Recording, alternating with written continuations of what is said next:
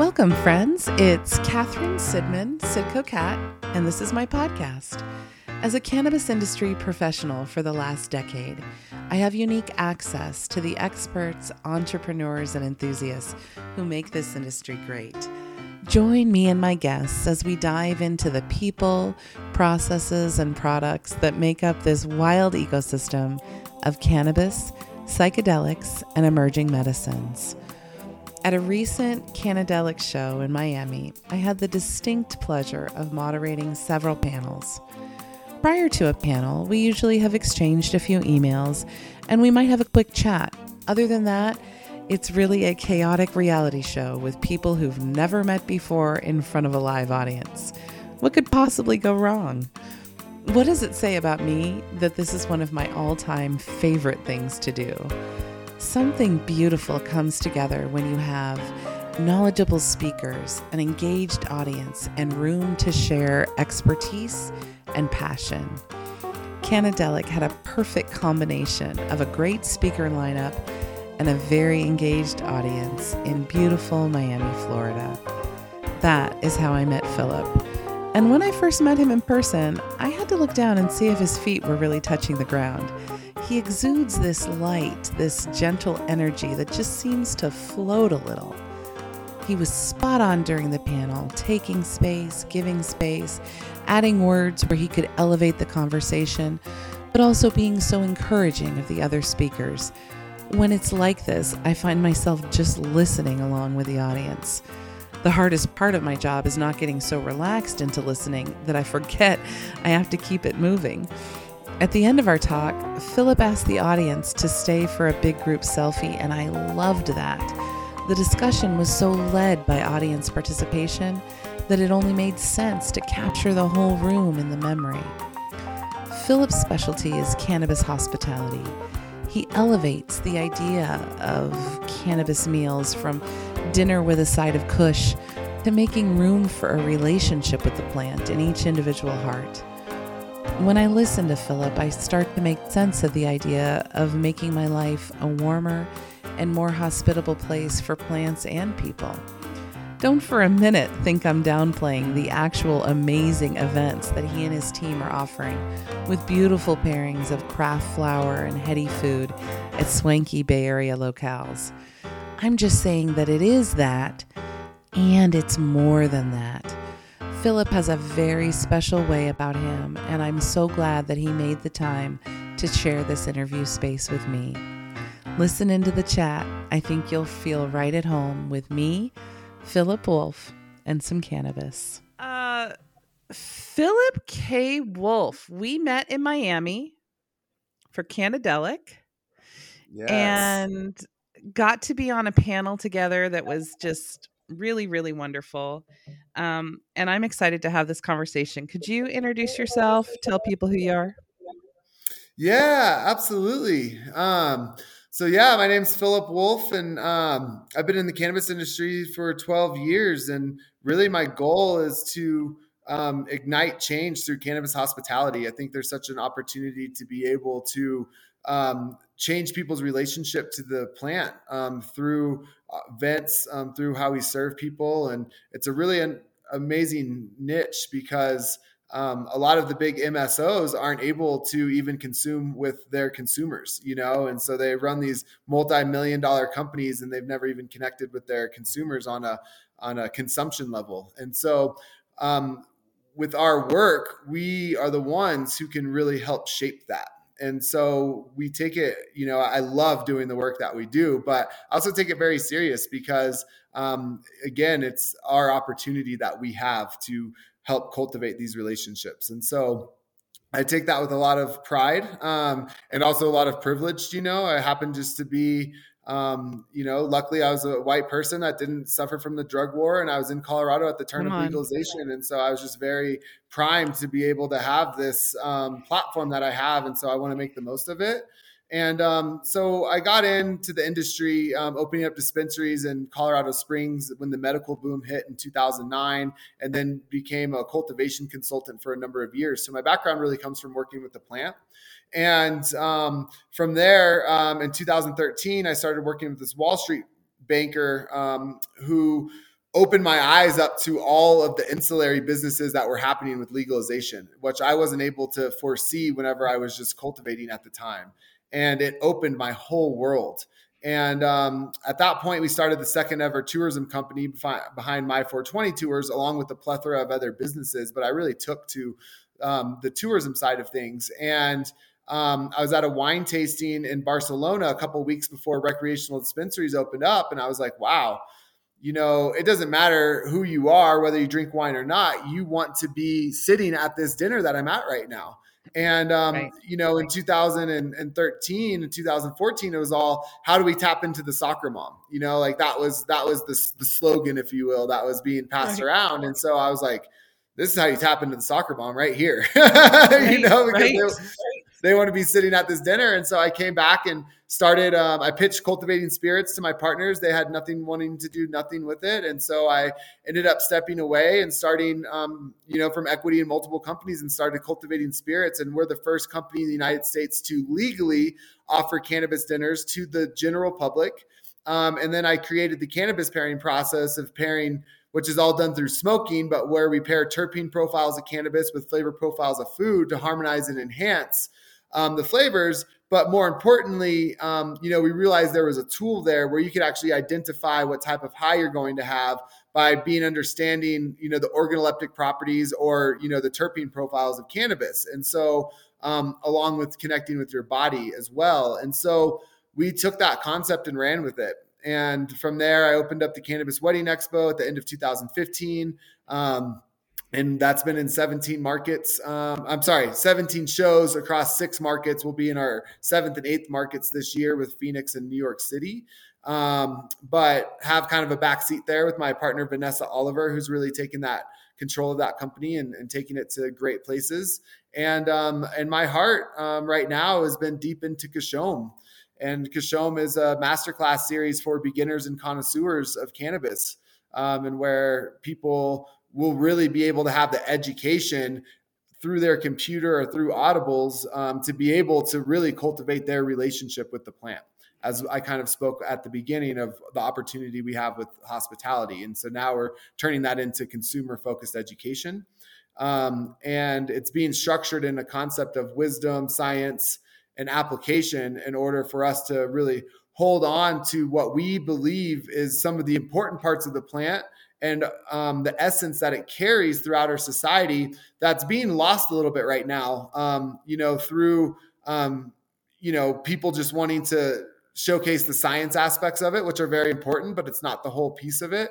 Um, but also you know people kind of marketing this plant in certain ways which i believe limits the full potential of the plant because to me this plant has limitless potential based on each individual's body mind soul and even emotional makeup um, and so having an awareness around the limitless potential um, and being able to teach people that through Kashom has been where my heart's at for the last couple of years. And it's coming to life and it's coming to market soon. And I'm just thrilled. That I, I took down about six notes and I hope we can well, go that back. Was a lot. well, it was a lot, but there's so many things. There's so many things, and you also said organoleptics, and I happen to know what that big word means, so I'm excited to be able to use that in a sentence. Um, yes, because I have this awesome privilege of moderating panels. You know, I'm never on a panel because I don't. I don't there's so many people in the space who who are so passionate and doing the work who could speak so technically about the issues Mm. I I want to showcase them. I mean, I have stuff to say, but I don't have stuff to say on the level that they do. But I mm. I can come alongside those people and help facilitate the conversation and it's exciting you know? Yeah well you you are the best moderator i've ever sat with before and so that's why i'm thrilled to be on the the you know the show today because well, of that. I hope your hope your listeners have had the chance to see you moderate a panel because you go in there with no agenda and you just open your heart to the crowd and to the vibe and then you just seep in the questions to set up the experts and ways to really share their passions and their knowledge. So it's you know, uh, it's a wonderful orchestration that you do on stage I appreciate you saying that so much. And I'll tell you what, I have a really hard time taking a compliment. And even I know I'm good at moderating panels. I see you. I see you. you know what I mean? So so it is yeah. it is fun and it's I'm passionate about it and I love doing it. You know, I go places on my mm-hmm. own dime to do it because I just love doing it, mm-hmm. you know. Mm. Um I mm. want to go back to when you coming from cultivation and I'll tell you, I've been in the cannabis industry uh, not quite as long as you have, but over a mm-hmm. decade. Mm-hmm. And I came to it completely differently. I mean, I've been cannabis has been in my life like, you know, since since before I want to say out loud because I tell my kids to wait till after high school. But um, cannabis has been in my life for a long time, but it wasn't part of my career. It wasn't part of my work life until around yeah. 2010, 2011, when I was selling equipment to aerospace, pharmaceutical, and electronics. Okay. Like I was selling uh-huh. vacuum ovens to NASA. Yeah. And people started calling who didn't sound like the purchasing department from Langley. you got vacuum ah, ovens? I'm picking up on it. Okay. And I didn't get it. I didn't get it. I didn't understand why these people were calling. I didn't understand why when I said, What's your application? they would hang up. Right? They would hang up on me. They wouldn't tell me. So scared. And and I didn't get it at all. And finally somebody said, have you ever heard of BHO? And I said, no. And they said, Google it. I said, Google it. What the heck is that? So a whole new. Oh, I'm glad you didn't see people blowing up their houses as the first article. okay, well, yes, right. That's no. But what I did see as the first article was something from Skunk Pharm Research, and uh, I leaned into Skunk Pharm. I was just talking to Farmer Joe today. I leaned into Skunk Pharm and never leaned back. So love those guys. Ah. But, yes. but that well, was thank you I, for that transition. That was how I came into it and it and when you had that moment where you go, "Oh my gosh, this isn't just about cultivation and retail. This mm-hmm. is about cannabis everything." I mean, the you know, people ask me, young people, how do I get into cannabis? I'm going to college. How do I get into cannabis? What do you want to do? Do that in cannabis. You want to be an accountant? You want to be a lawyer? You want to write? You want to be an artist? Yeah. You're a scientist? You're a botanist? You're a mathematician? What are you? Yeah. Be that in cannabis. You're a mechanic? You're a hairdresser? You're fashion? Do that in cannabis. Yeah. It's all there, right? Yep. Yeah. Yeah. Uh, you and people try to like change what they're good at and it's like if you're good at it just yeah stay with that you know as long as it brings you joy yes um mm-hmm. you mentioned you said you want to ignite change through cannabis hospitality and so many mm-hmm. things come up for me around that part of it mm. is just the practical challenge of finding accommodations mm-hmm. if you're 420 friendly it's really yeah. difficult to do yeah. Oh yeah, absolutely. Yeah, it, it is difficult to do. And um, you know, the number one thing I think to go into that um, you know, that problem is to um not be afraid to have the awkward conversation. Yeah. because I think that's what's so much limiting for so often is just having the awkward conversation where if you don't know where this person lands or not. And so, gosh, the stories I could tell you about reaching out to venues and having the awkward conversation, I mean, it could be in the thousands. And I'm not even joking when I say that um, over the past, you know, 12, 13 years. What are their um, concerns, Philip? What are, I mean, uh, so the concerns that I think of would be smell and legality. Mm-hmm. Like they don't want to get in trouble and they don't want their mm-hmm. venue to stink afterwards, right? Is that it? Yeah. I mean, yeah, those those are the those are the biggest aspects of it. And so um, you know, so so issuing the aspect of it being private is really important to make the legalities work, right? And so you just say, hey, you know, um, a lot of a lot of places have um, clean air acts, right?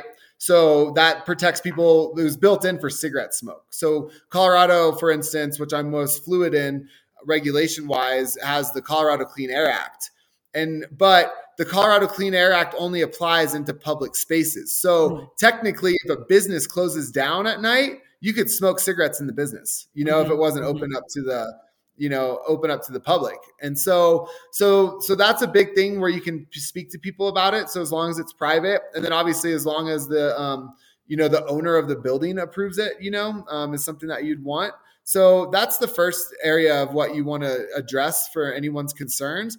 And then the second part is yeah the aromas you know and, and this is kind of a frustrating conversation sometimes because people associate it with um, sticking into fabrics like cigarettes so you walk into a uh, house you know the day after a couple cigarettes are smoked into it and the couch has a funk to it and it just smells you know and, and so of course you wouldn't want that in your place of business but cannabis doesn't do that you know, mm-hmm. you can smoke a joint in a house and and and then come back the next day and you're not going to smell it. You know, mm-hmm. especially if you you open up the windows. And so, but this argument is kind of a he said, she said, and I've never found science around it, you know, that prove that cannabis does not stick into fabric like tobacco smoke does. And so I'm actually going through this in real time right now with a um, with a venue in Chicago around an event that I'm going to be doing there in, in May. And so um, so you just kind of have to what I invite them to do is to be like, hey, why don't you ask your friends who consume cannabis in their house and get their opinion mm-hmm. right so all of a mm-hmm. sudden now you're changing the conversation to putting them in touch with someone who they trust and it's not just this this guy who wants to put on an event at your venue and then the other parts that you can address is like what's the amount of consumption that's going to be taken there right like if everyone's smoking blunts you know then it's going to take a couple days to air out potentially, you know, if it's a mass consumption, but our dinner events are tastings, you know, so each person may be consuming a quarter gram total, you know, throughout the evening. And so it, it's not, um, again, mass consumption of cannabis. Um, and, and so that helps out as well. So you can speak to around the consumption amount that's going to be taking place there. And then there is actually, um, you know, if you want to get technical, you can set up fans and stuff like that, you know, to help with an exhaust system out of it right? That's more technicality than I want to deal with, um, but it is an option. Um, and then there's also like um, um, there's some sprays that you know just kind of clean the air, like deodorizers and stuff like that. Um, you know, honestly, you can use stuff like sage. You know, sage burns negative ions out of out of air. So, mm-hmm. I mean, that's more of my style is the sage, but you can actually buy sprays and spray it in the air and and and clear it up that way. It's so, so interesting um, because I think that there's okay. I'm imagining a, an event with with 150 people with an open bar mm-hmm. versus mm-hmm. 150 people with some cannabis consumption and food pairings, and uh-huh. I want a sum total at the end of the evening of the perceived impact on the venue by the owner, like property damage, fights, messes in the bathroom. Like I feel like go. I feel like there's already a certain level and maybe that's part of the conversation. You know, this is not a binge drinking party. So here's the things that you're not going to have that you would normally be used to if this was a yeah. huge messy blowout wedding, you know? Yeah. I love it. We should uh John Kagia from New Frontier Data is a good friend of mine if you know New Frontier at all, but they've been leading um data in uh, the cannabis industry. But that's what we should do is get like five venues who allow cannabis and allow alcohol, right? And then have them track yes. for the entire summer. You know, uh, we'll create a little, um, you know, some questions for them to fill out on a little card at the end of each event, and then we can do some sort of analysis around. Um, you know, uh, you know, even a cost benefit analysis at the end of like what was destroyed, what extra work hours did they had to put in, you know, co- between the two. Yeah. And I think you know, maybe that gives us our data points to start presenting to um, to venues. Yeah. I, I think so. And I think that they accept that level. There's a certain level of damage that people accept who have big parties and stuff. And I've always been mm. so impressed with cannabis consumption events, even big events. Um, I, I remember my one of my very very first shows like back in the day washington had just passed adult use washington and colorado mm. so like 2012 there was a high time yeah. show and it said high time yeah. seattle but it was funny it wasn't even in seattle because the city of seattle wouldn't play it was like 30 miles north in everett washington in a parking lot somewhere but it was supposed to be in the in this big. Those were some good parking lot parties back in the day. I remember. It was those. supposed to be in this big arena, but the arena has a liquor license. And so we were yeah. all there for the show, and they're like, oh my gosh, we can't have it because they have a liquor license. They shut it down. So they went out in the middle of the night. High Times Cannabis Cup went out and got every park and ride parking lot within like two blocks and just rented the whole parking lot. So the show was literally in parking lots around this arena that they rented out for the two days. And people had equipment set up. And so, and it was just bizarre. And so we, you know, you Oh, were love it. walking, it was just this crazy crazy adventure and i felt bad i don't know if you remember the magical butter bus but there was this big hot pink bus that would go to shows and the magical butter man No magical butter well, but I never saw the bus. uh, it was a great big bus and like the magical butter guy would walk around in his outfit well he had already pulled into the arena through the big bay Uh-huh. doors before they shut it down and so his bus their bus was in the arena and Couldn't nobody else could get in and see it and they couldn't get it out because they wouldn't open the doors because they were afraid more people would come in. But at that show, at that show so here's these guys walking and i'm standing in front of my booth and there was this there was this guy and he was doing there was somebody playing music and this this guy was just dancing and vibing and feeling the music and then there comes along a group of really tough looking dudes you know what i mean? Like wallets on the chain and just looking kind of tough and wearing a little bit of colors and you know doing their Yup. thing. And this guy doing his interpretive dance bumped pretty hard into one of these larger gentlemen and i'm sitting there watching it and i'm just a mommy right? And i'm watching this and i'm like oh no. Like he just knocked that guy over like something bad's gonna happen to this dancing man. I know it great big dude with the wallet and the chain and the colors on turns around and he's like my brother did i bump into you? Did i interrupt your dance?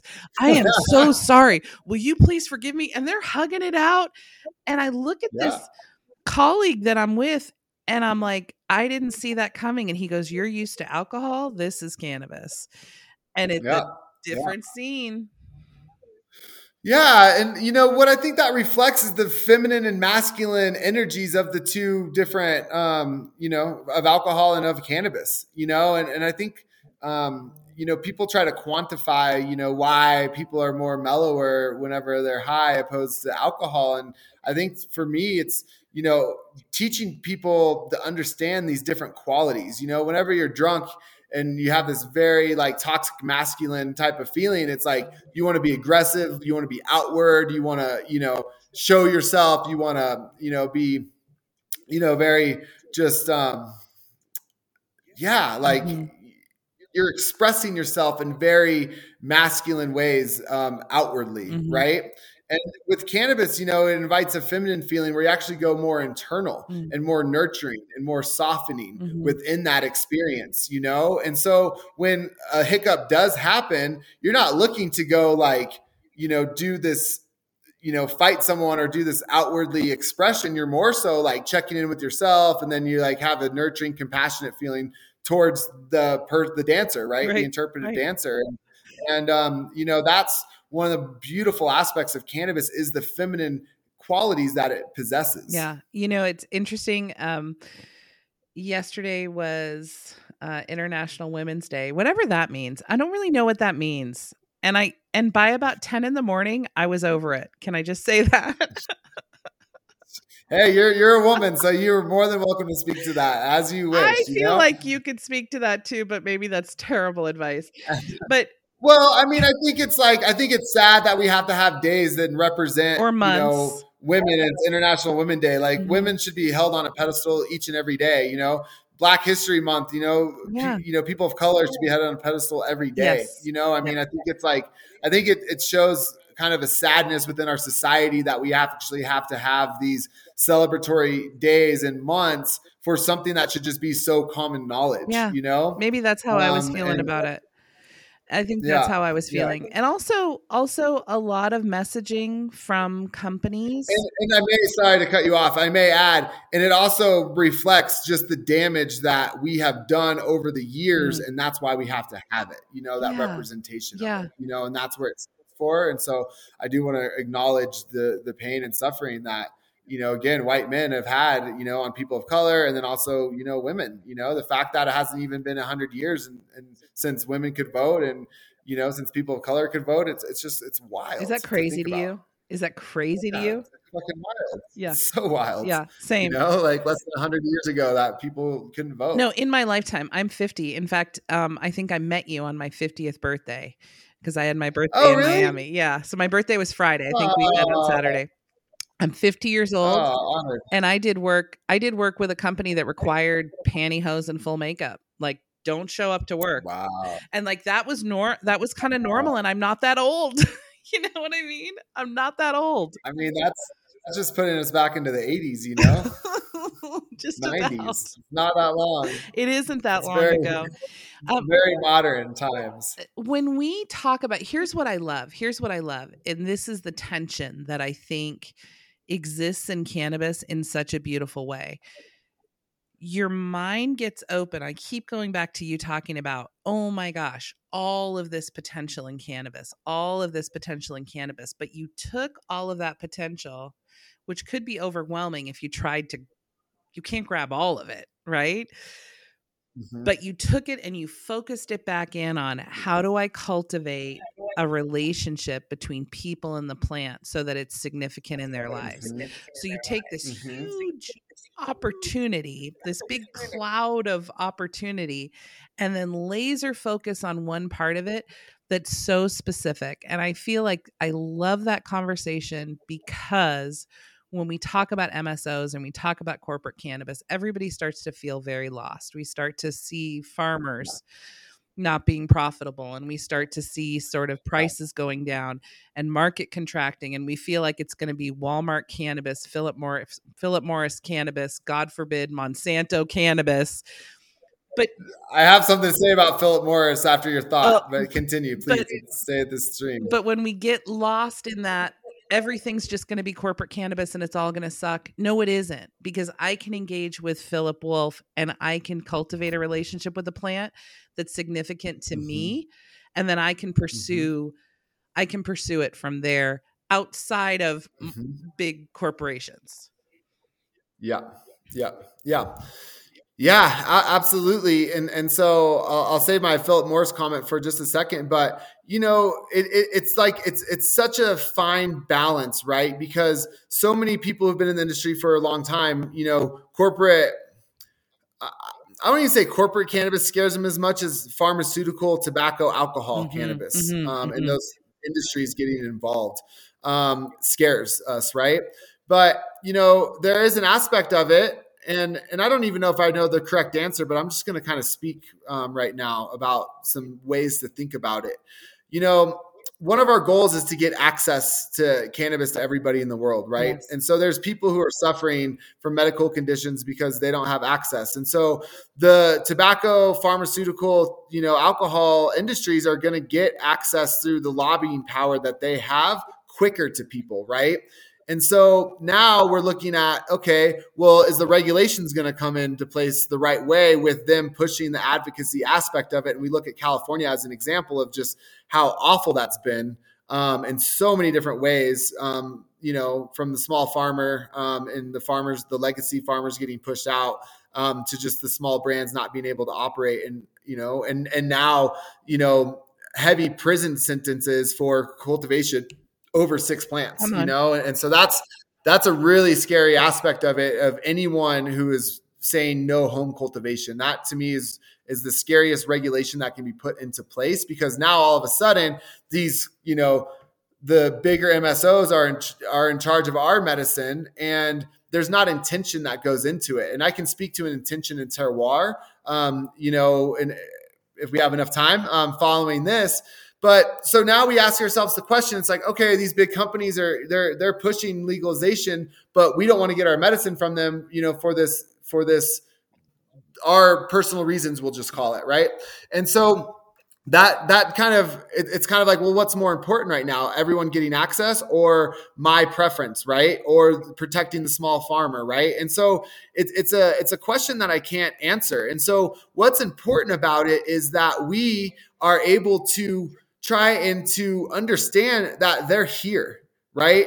And they're not going anywhere. And so for me to sit here and try to fight these companies or something it's it's just a waste of energy you know? We're going to be screaming you know from the bottom of a you know whatever a mountain you know at these people at the top and no one's going to listen to us you know outside of the very few who pay attention to us on social media.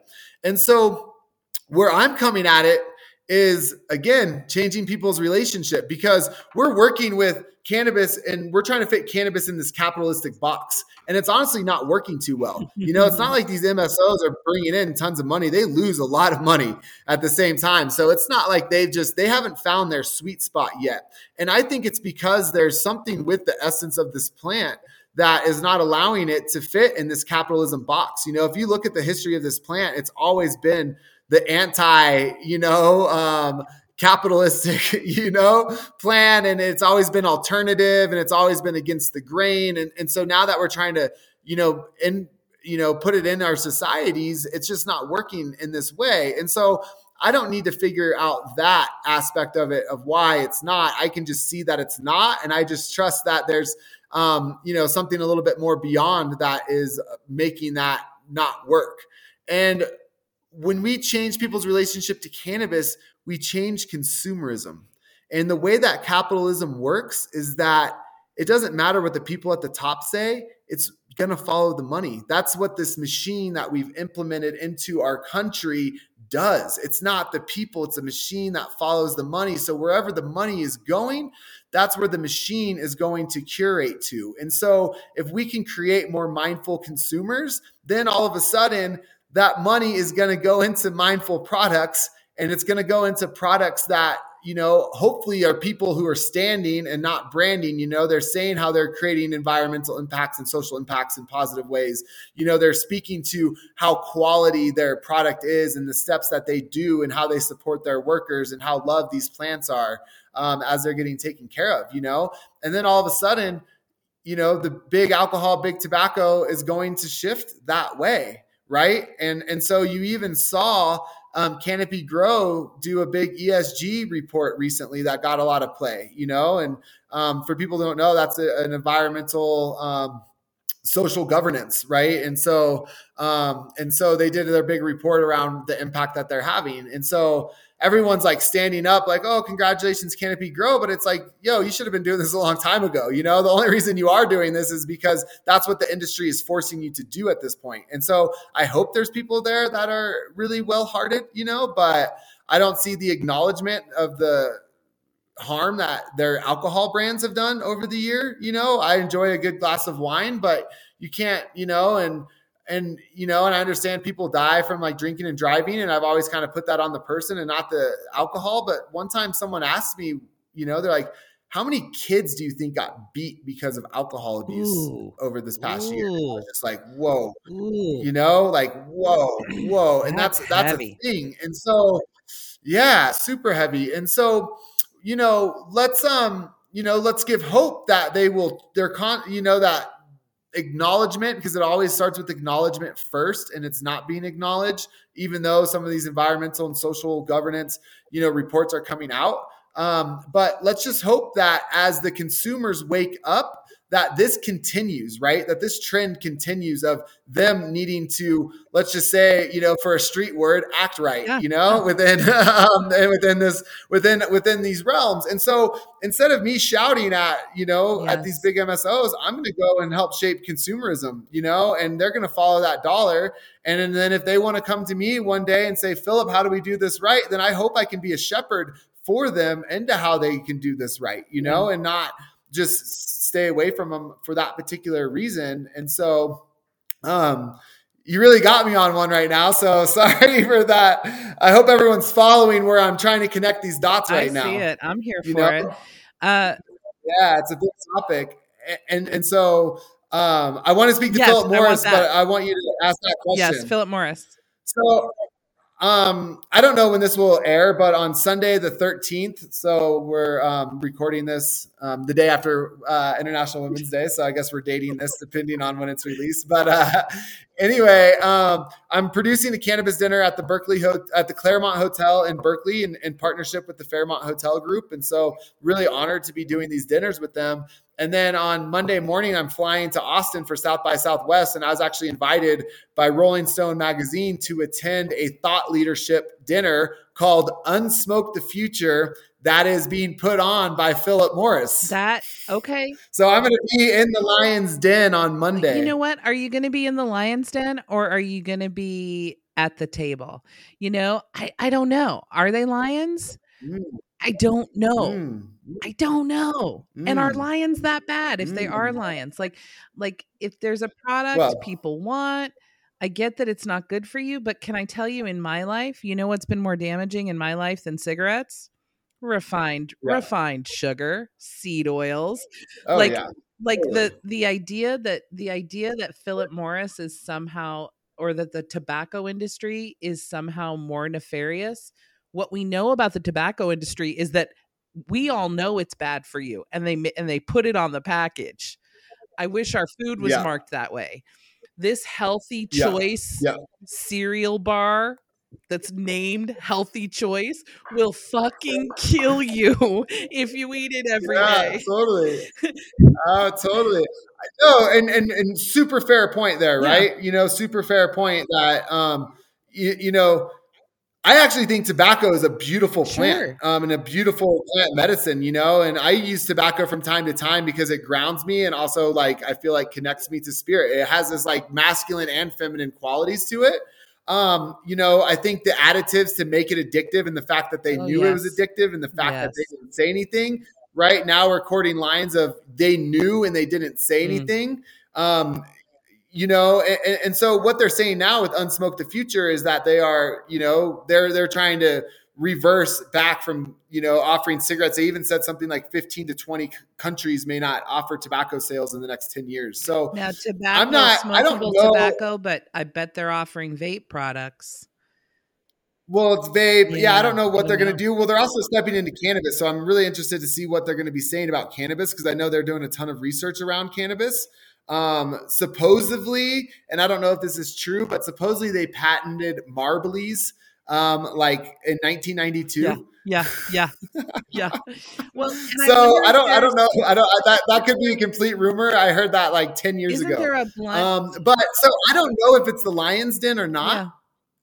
But you have to you have to walk in there with a very keen eye and understanding that you may be in a place where dangerous rhetoric is trying to be presented in a very kind and sweet way, like a healthy choice bar that you should trust. Yeah. No, it's so it's so true. It's so true. And I wonder this is the first time I've thought about it, Philip. Will there be like a blunt equivalent in a vape pod where it's like cannabis and nicotine? I'll bet there will be. I mean, obviously somebody's already doing that. They got to be.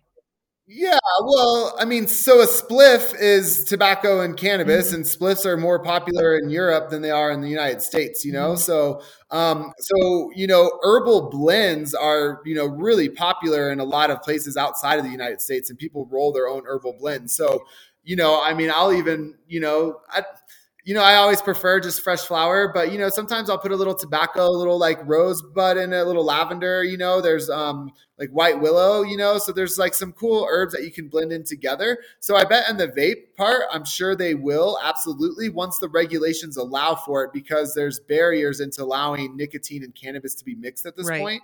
So that's going to have to change of regulation at some point. And once that regulation changes, I I'm, you know, I'm, I'm a thousand percent positive that someone's going to launch that, you know, and, and maybe that's, maybe that's their first product, you know, and into the market. Right. So Uh, I think that those barriers, those are some of the things, and and you talk about following the dollars, right? So spend your money intentionally, Yeah. and then I also broadcast where I'm going to spend my money. I don't just go spend it somewhere, yeah, but I talk about it. yeah, And one of the things that I do, and it's a complete waste of everybody's time, but I do it anyway, is every time I'm going to a show or we're exhibiting at a show, I'll look at the sponsorship opportunities and I'll say, are there any cannabis consumption sponsorship opportunities?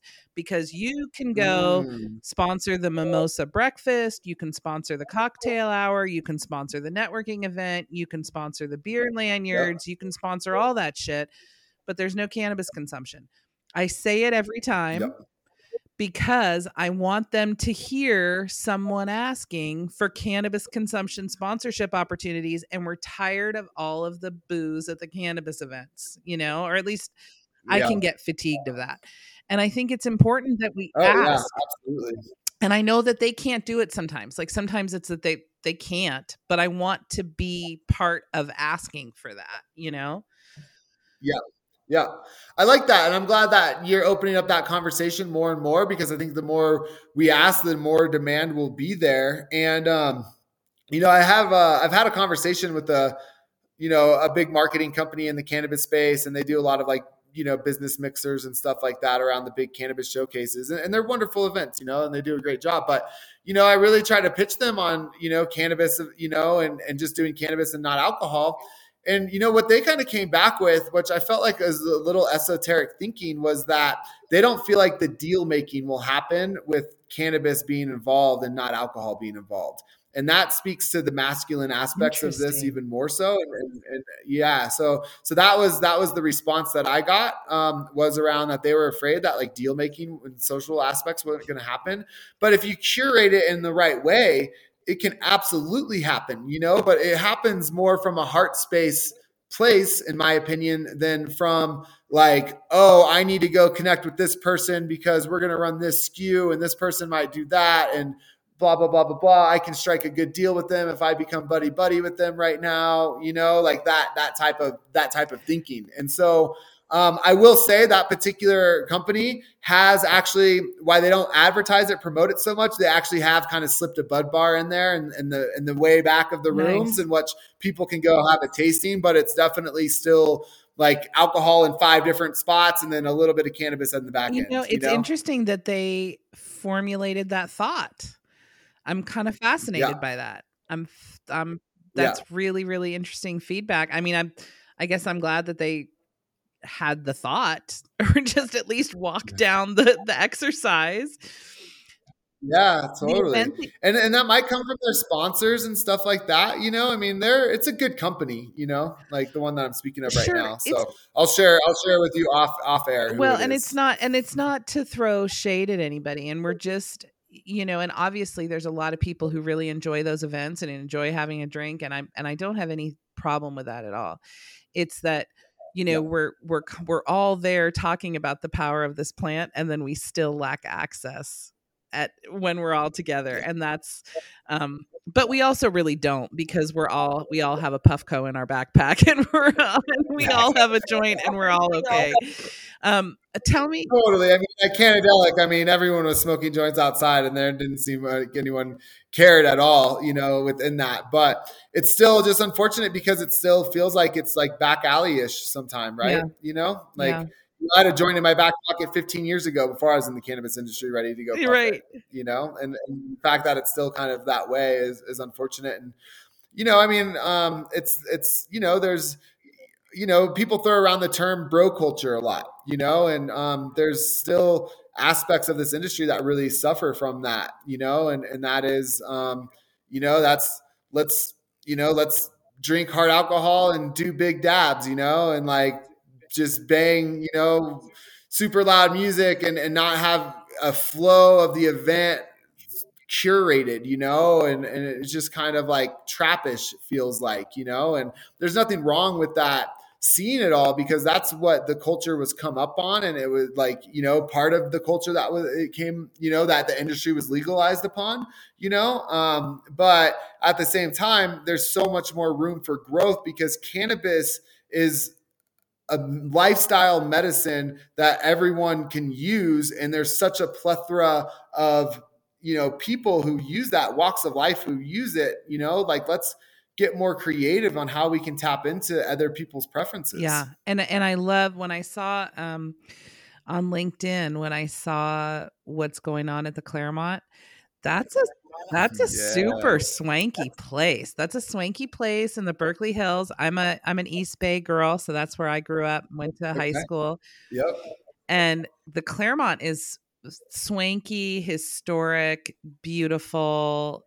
Um one of those kind of like old but old Bay Area places, but that's been so beautifully maintained over the decades. Mm-hmm. Tell me about having an event there. Mm-hmm. I see Sarah Payne is uh, listed, and I love Sarah. She's been a guest on the show.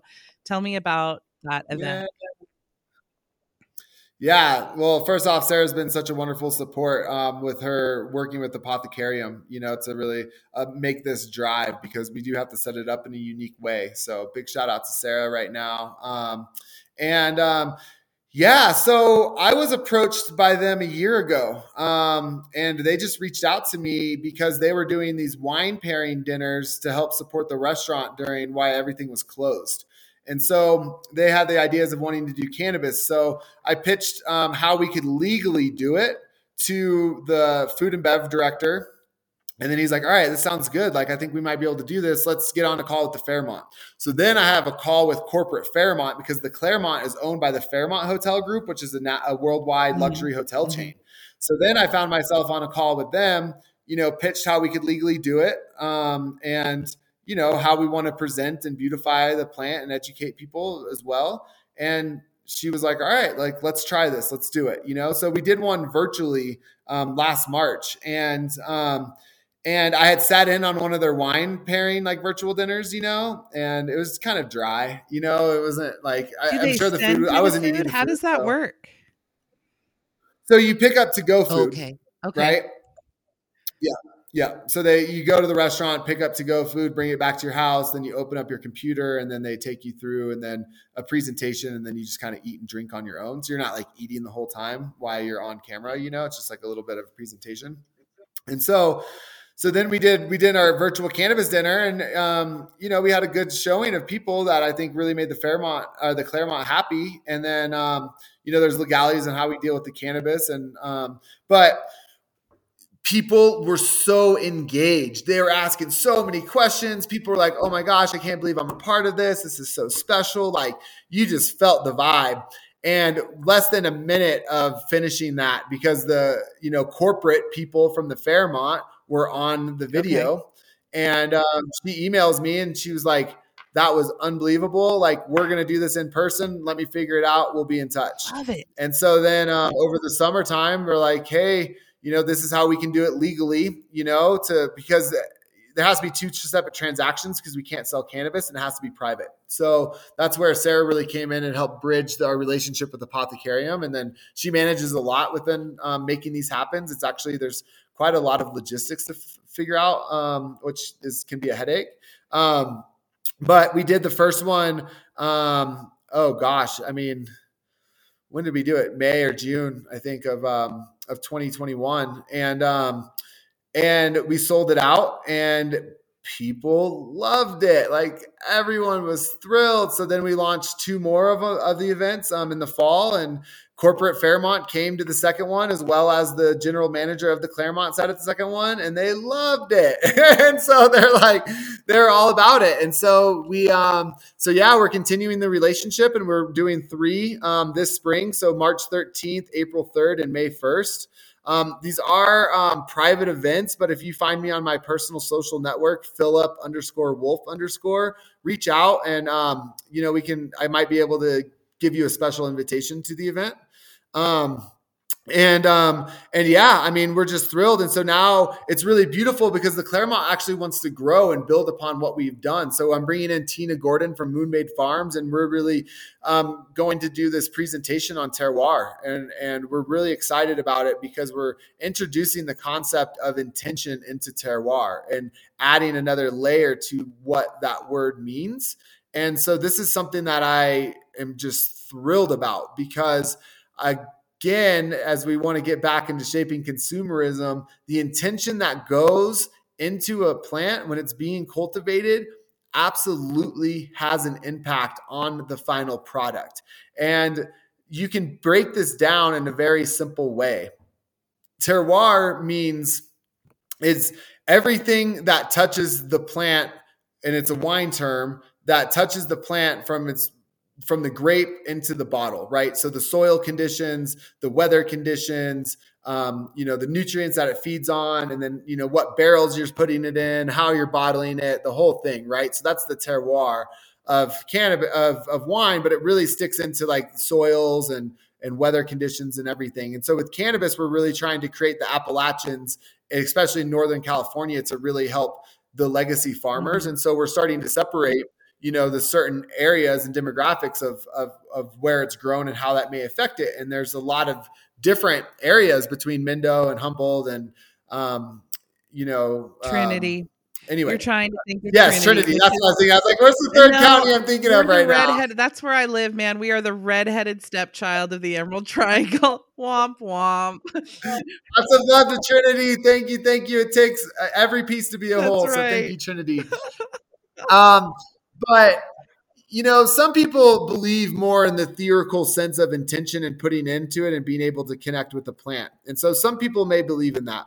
On the physical level, if a farmer is always pissed off and they're going to treat this plant, then they're going to jostle that plant in ways that aren't helpful. They're not going to necessarily make sure it's watered to the proper amount that it always should. It's not going to when a you know when a branch breaks it's not going to just jump up and fix it right away and help the plant because they're angry they don't care about the plant. So on a physical way you can tell the intention that goes into that isn't going to make for the best product.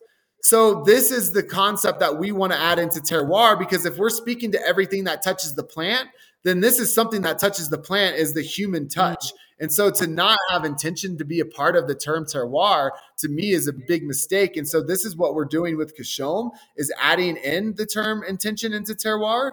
And um, we're going to start owning that within cannabis. And um, and we are really doing the first presentation around this on March 13th with Tina Gordon of Moonmade Farms. And I'm just absolutely thrilled. Oh my, it's exciting. I think so many people, I was introduced to the terroir of cannabis through Frenchy and a lot of his education. Yeah. God bless his soul. Right. Uh, and his work and yeah. the people um, who are carrying on his work. Um, yeah. But especially being here in the Emerald Triangle and in a part of the Emerald Triangle that has a very complicated and fraught and angsty relationship with cannabis. It is not um, mm. um it's not it's not easy being green here. Um yeah. And yeah. when we talk about intention it's so true and something for me and and I and it's made me rethink cannabis because I haven't given much thought to cannabis like uh, certainly um, I like to know my producer. I like to, if I'm buying something, I want a good C- COA. If I'm getting it from somebody I know, I want to know that they're growing organic and not using a bunch of crap. Um, yeah. Eh, but when I started getting into mushrooms, I got really conservative mm-hmm. about who I get my mushrooms from. You know, when I was at Cannadelic, there were there were lots of opportunities. I want to say lots of opportunities for consumerism in the cannabis and psychedelic space. And I yeah. looked at this dude, and there were all these mushroom chocolates and stuff. And I said, like, who makes these? Where do these come from? Like, good vibes? and he goes, yeah, we got a mycologist in the panhandle. And I'm like, no, not for me. I just, no and but it's made me think and i think why won't i take mushrooms from just anybody because i won't mm, it matters yeah. to me but now i'm looking at my yeah. cannabis and i'm going why am i taking cannabis from just anybody yeah yeah yeah yes and that's how we should because this is what we're putting into our bodies yeah. you know this is what we're putting into our bodies and and so um, you know, the intention that mycologist, you know, I mean, I don't know about the terroir of mushrooms as much as I do cannabis at this point in time, but I know it matters, you know, like where I get my psilocybin from, they actually play mantra music to it its entire life. there life. You go. There and, you go. um, and, um, and it's so beautifully nurturing, held while still can be, you know, take me into deep spaces. It's, it's really beautiful, um, you know, to, to have that psilocybin, but, um, you know, this is at the end of every dinner that I do with cultivating spirits, I speak to the fact that we're getting so in, in tune with the connoisseur aspects of cannabis, right? And we're paying attention to its finer qualities, which make us enjoy it more, right? And in the, in the colors and the smells, and we're just focusing in our intentions on it, and we're really diving deep into that. You know, the reason people say stop and smell a flower is because while you smell that rose for three seconds, you're not thinking about anything else in the mm. world besides that mm. rose. Your attention is fully on that. And so there's a really amazing part of recognizing the organoleptic properties I, I and connecting with them. and connecting with them, right? And then just being fully present. But then we also speak about, you know, whenever you consume it, how's it going to make you feel, right? And so we really get into that. Like that's the real basis, like that's the the crutch of what we do, you know, is how that's going to make you feel. And so you can identify the type of high you have before you consume. But the way I end the dinner every time is that we can do this with everything in our life. Mm. We can do this with our phone. We can do this with with anything. And how does it make me feel? Mm.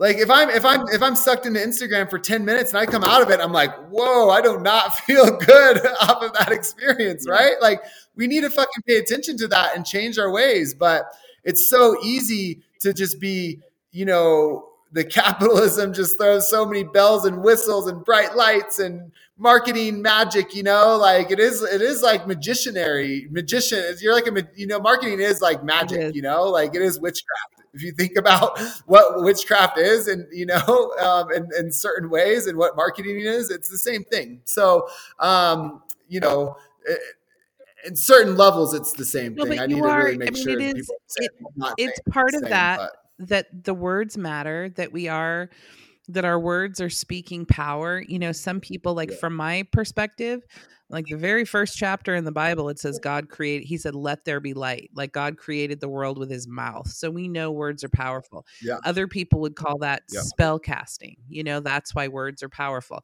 so we we would we come yeah. at it from our own backgrounds in different ways and as a sales and marketing mm-hmm. person who loves Jesus, I don't want to be a witch. However, I can spin a good mm-hmm. tale and I can like I understand what you're saying. I can take a product that's really just a product. I can just take something, but I could say, here's yep. why this is significant to you, and here's how you can have an emotional or or fundamental connection with this product that makes you want to have it in your life. Not that I'm manipulating yep. you, but I'm I'm saying it to you in a way that creates significance around it. And that is magical. Totally. That is magical. That is, then that is magical. I, I, absolutely, absolutely, and um, and it's a beautiful thing, you know. But I also think there's like a fine line in it as well, you know, because there's so much again of the bells and whistles mm-hmm. in our in our in our space. So it's not the magic of marketing that's necessarily the problem, but our relationship yeah. to it, right? And so how we allow it to f- affect us and how we can check in with our own selves, you know? And so that's what I was trying to get at at the end of the the dinners is like understand your relationship with all of this and pay attention to it. And people are just like, wow, you know. Oh my gosh, Sarah Payne is calling me on the phone right now. I love her. I love her. She's amazing. Okay. Well, we can we can wrap it up so that you can get back to Sarah because she is something else. Uh, she has a series through the Apothecarium Ask Sarah. All sorts of questions. Mm-hmm. People come to her with questions like I think, you know, my husband has cancer. What where do I even start with RSO to yeah. I don't understand indica and sativa to I've never smoked a joint. What do I do? Like advanced level, beginner level. She answers it all. So follow Sarah because she's awesome. Speaking of, yeah, she's brilliant. You know, um, I can't help but notice that you have a title of visionary, and I want to tap in. Can I tap into some visionary? Please, absolutely. I'm I'm open where, book.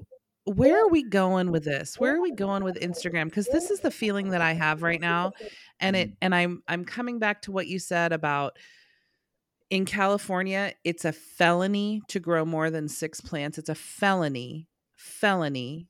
It's a mm-hmm. felony mm-hmm. to grow more than six. Like we're recriminalizing, we're recriminalizing cannabis. Here we are, not even a decade into adult use legislation. Colorado, that was 2012. So we're just hitting a decade into adult use.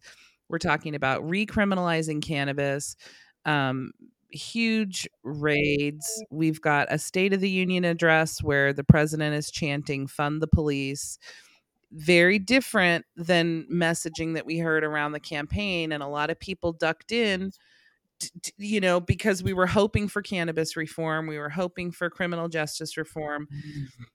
Social media is, I mean, shadow banning our colleagues. The good work that they're doing mm-hmm. is being hidden it's hard to tap in on mm-hmm. social media all of these things are mm-hmm. happening mm-hmm. and and i'm looking to you as someone who's given this a lot of thought and in broad strokes where are we where are we going with this because i feel like we're going backwards as we go forward in a little bit a little way mm-hmm. mm-hmm. mm-hmm. you know, we could spend a whole episode on this because there's so many layers to everything that it is, you know. Um, and, and so as we look at all the things that are going, like let's layer it back and where is it coming from? Mm. You know, mm. where where is where is this where are these policies, you know, coming from? Like regardless of what Biden said on the campaign and what he's doing, why are these decisions happening the way that they're happening, right? Who is profiting off of mm. this, right? Um, you know, Paul, you know, everyone says, you know, follow the money, you know, but I was at a Paul Simon concert at Red Rocks and it was so magical. And, and he was just like, whenever you see pain and whenever you see trauma, who is making money off of that? Ooh. Right. Ooh. And so um, I really think about that and I really take it to heart. And so as we think about it, you know, who has money to lose by change? Mm. And it's the established industries that lobby the most. It's who have the most control. Um, and so I don't hate any people. Right. You know, like I had to teach myself to love Donald Trump because if we're going to preach love, um, at the end of the day, we have to love Donald Trump. You know, um, I am, um, you know, I'm saying prayers for people in Ukraine right now. You know, I'm also saying prayers for President Putin. You know that he doesn't need to feel so scared of his power being taken away, where he needs to go do these acts of just destruction, drunken, belligerent violence, yes. you know? And, and so we have to, as a society, come back to the middle ground of love and or the people who make money are going to continue to polarize this separation um, that is that is there and and so i look at the lobbyists i look at these people who are making these decisions behind the veils, you know? And you know how public relations works, you know, in the cannabis industry when we want to get a story out. It's not, you know, we can say news this and news that. It's all done on a narrative. We can create narratives to what we put out there into a news cycle. And so it's not fake news, it's not this, it's not it's just narratives that are helping people who are bringing money into these companies that want these narratives carried out a certain way. And so the people who are carrying it out, they don't, it's not like I think CNN's on it or something like that or Fox or whatever. It's just how the system is set up where they see money coming into this from this person. They're going to do what this person says and not necessarily question it. And then they're going to narrative something into this way, you know, that was in guidance of this public relations person that was in guidance of someone higher on how they can make a certain narrative around the story right? And so that's what's really unfortunate right now um, you know and i'm i'm hesitant to say this you know and i hope there's not backlash for this but i'm almost happy that biden is is going back on everything that he we thought we were going to get from him you know? I voted for biden clearly and um, because we're at such a fertile place of coming out of this pandemic where people really got to tune into themselves and what made them happy. And so, as we're in this such a fertile place, people are being jaded right now so deeply by what is happening in our current administration. And we thought so much change was going to happen because we had the House and the Senate, we had everything, right? Mm-hmm. Like, great, we're supposed to make this change that we all bought into and and environmental aspects are the most important part for me and and those aren't being addressed mm-hmm. you know? That's my number one topic is protecting mother earth when i come to vote. And so the reason that i say that i think it's almost good is because let's not fucking be bamboozled in three years from now right? Like let's not be bamboozled into this shit and like let's understand like it's not science it's not republican it's not democrat. Love all of these people. It's the end it's industry and we have to look deeper into what these people are telling us and, and corporations you know? And we have to stand up to them because they don't have a soul or a presence that worries about the generations of the future because it's not designed that way within the machine within capitalism. They're not thinking about generations that are three years down the road. They're thinking of their quarter two bottom right. line and how much money that's going to bring them. They're projecting into consumer habits from a younger generation and how they can make the most money off of that you know? And, and so when we talk about deep change, then that means people are going to be shifting away from these old paradigms that allow these big industries to be successful. And so they see that that's happening. And so they need to grab control of the situation as fast as they want to. And so, or as fast as that they can. And so this is why we're seeing these, um, you know, we're, we're not, the promises that were had are not being kept, mm-hmm. you know? Mm-hmm. And and the next politician's going to come out and they're going to say the same thing. The next politician's going to come out and say the same thing. You know, um, you know the the one brilliant part about Donald Trump, I hated the way that he spoke to people, but he came off in a way of like f the system you know? Although he was manipulating in his own way and he he he had a voice to him that was very separate you know separating mm-hmm. you know? With racist remarks let's build walls and not open up borders you know? So it's a complete opposite into you know how i would open things up you know? But that is the one thing that he had and that people gravitated towards him was because you know he was trying to call out the system I be it in my belief in his own manipulative way to give him more power sure. and and you know and serve the same patriarchy that has been in control. You know, my sense so, is that the changes that we want to see, we have to make incrementally, locally, starting with our own checking account and our own relationship with our neighbors and our own relationship with our city and our county and our jurisdictions. Like my vote nothing matters more than I don't live in a city. I live in part of a county in rural America. Um, as the farther my vote gets away from my house, the less it matters to me. Uh, and I've yeah. been for yeah. a number of elections now um, voting third party just because we got to have a third party sometime. And I don't, I feel like I, I just, that's I can't get behind either wing of the bird that's there, so I'm just voting for something else and that's okay with me. But here's what matters. Yeah. What matters is my sheriff. What matters is the people making environmental policy and regulatory policy right here where I live. What are we doing with water? What are we doing with forest management? What are we doing right here? And much beyond that, and then my relationships, my local relationships with my local food bank my local resources and my local mycology society, my local cannabis organization. Like that's that's go. where I feel like because I as a as a consumer of current events and I've always been my whole life I've been kind of passionate about current events and what's going on and geopolitical mm-hmm. things. And over the mm-hmm. last couple years, I just got really jaded. I don't know if it's my age or COVID or what the deal was. Mm-hmm. And I look at it, I can make a difference here in my little terroir where I'm growing my family. Like I can do this here, yeah. Philip. I can't take on the big yeah. picture. I can't fix the yeah. Ukraine or Washington or cannabis policy. I don't know if you're going into a lion's den with Philip Morris. I don't know shit. But I believe that when you walk into that room, you'll make personal connections with people that will change mm-hmm. the way they work moving forward in small incremental ways and that mm-hmm. helps mm-hmm. you know and so mm-hmm. my focus is on the person in front of me the people around me mm. the things in real life that i can really touch and fix and um that's how i think i can do it mm. so beautiful and so eloquently said you know don't try to change the world change yourself yeah you know? I said i'm trying to change my county. I can't change myself. That's kind of a train wreck. that's a lot of work philip. Well there we go. You know if everyone put in that work it would be such a beautiful thing you know? Wouldn't it? Um, I, I, love one here's um, a another kind of controversial guy but jordan peterson said if you can't keep your own room clean no one needs to hear your advice on the internet like, don't post on social media. Don't post on Twitter unless your fucking bed is made every day. You know. Yeah, don't put your laundry on the internet if your laundry is sitting on your floor at the base of your bed. You know.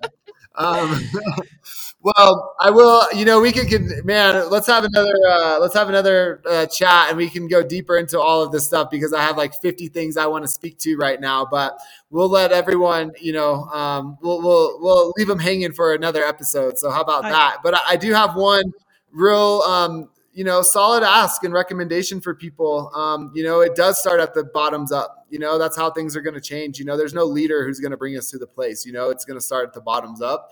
And so, um, I asked people the first thing you said. It starts with my checking account. Mm. That was the first thing you said. And people look what your bank funds. Look at it, and it funds the destruction of th- this earth in so many different ways. And I really urge you all to take your money out and put it in a credit union. Um, you know, there's some banks that are coming up that are refusing to have certain partnerships with certain companies. um, because of um, because of the destruction that's funded. Yeah. You know, like if you're not into big oil, you're you know Wells Fargo supports big oil more than any other company. They they put the loans out there to them, so your dollar is going into that. You know, if if you don't like certain aspects, look where your money goes from your bank and change that. Mm-hmm. And it's like, oh my God, I got to change my bank account. I got to change these credit cards, da da da da da. It's four hours of your life in total, you know, making all the changes, getting something opened up, taking your money out. It's a half days of work, and that's going to be so powerful. And that's how you get the banks to listen. And and so, um, yeah, one ask that I'll ask for people is to take their money out of if they have a mainstream bank. I love that. I love that. And keep it local. And there are also huge advantages in this space, uh, cannabis and psychedelics, to knowing your banker and having a credit union. Um, yep. potentially could be good for your business as well. Philip, tell yep. me. There we go. Tell me. Uh, which it's okay if you're doing something good for the earth and it happens to be good for your business. We don't have to feel bad about that, right? That's okay we're, we're we're we're stuck into this. You know, I drive a car every day and I fly. You know, and I'm trying to take care of my carbon footprint now these days. You know, like there there are we, these mm, these systems are put in and we can't survive without them. You know, so like let's just try to do our best and let's let's try to listen and then let's try to do better. You know, and, and that's all that's all that we can ask for. You know, is, is to try and to have awareness around it and to try to do the best thing because we're not always going to be able to do it. Philip, know? I know people are going to want to be in touch with you after hearing this and um, getting to know you a little bit. So tell me all the ways people can be in touch. Yeah, um, you know, um, personal Philip one L underscore Wolf, just like the animal underscore, um, is a great way to reach me directly. Um, you know, I invite people to go to cannabisweddingexpo.com if they have um, you know, wanting to see one of our events around um, cultivatingspirits.com if they want to book a private dinner um, for them and their guests. We're in three different states right now. I'll be expanding more, but really, I invite people to start um, following Cashom. Um, and visiting that website and putting their email in there and to receive a free masterclass. And so that's really where my heart is at right now is with pushing this um, to great lengths. And so that's cashom.org, C A S H O M dot O R G. Um, or you can go to um, Instagram, cashom.masterclass. Um, C A S H O M dot masterclass. And if they go to your, um, and find us. If they go to your website, they can get the masterclass for free? Uh, if you enter your email address, we give you a, uh, one free masterclass. Wow. So yeah. I'm to do it. Yeah. Yeah. So we'll be launching this summertime. Um, we'll have some announcements coming up on March 22nd. Um, but yeah, I mean, it's to be a Britannica of like 300 educational videos. Um, you know, I've written a lot of the content, but we have some unbelievable heart driven subject matter experts who've been a part of this as well, um, who are releasing their content. And so we have everything from um, how cannabis makes you feel to the connoisseur aspects of flower and edibles and concentrates to um, you know cannabis as a feminine feeling to terpene education to how to properly serve cannabis to plant anatomy. I mean just it's it's really robust. And i believe in my opinion we have education that goes beyond any other education that's out there just because of my ways of working with cannabis and serving over 3000 people. I mean i'm just in this position that really no one has had the opportunity to be in which i'm again very grateful to to be there and, and want to do this the right way. I love it. And so that's cool. Uh, philip k. Wolf yeah. Cashom.org c-a-s-h-o-m dot o-r-g. And yes. uh, reach out to you. God bless your work. And i want to hear how the lion's den goes yeah, we'll follow up. We'll follow. We'll, we'll definitely follow up. So um, I'll be the wolf in that lion's den, and we'll see what happens. I love it, Philip. Thank you. All right. Thank you so much. Blessings.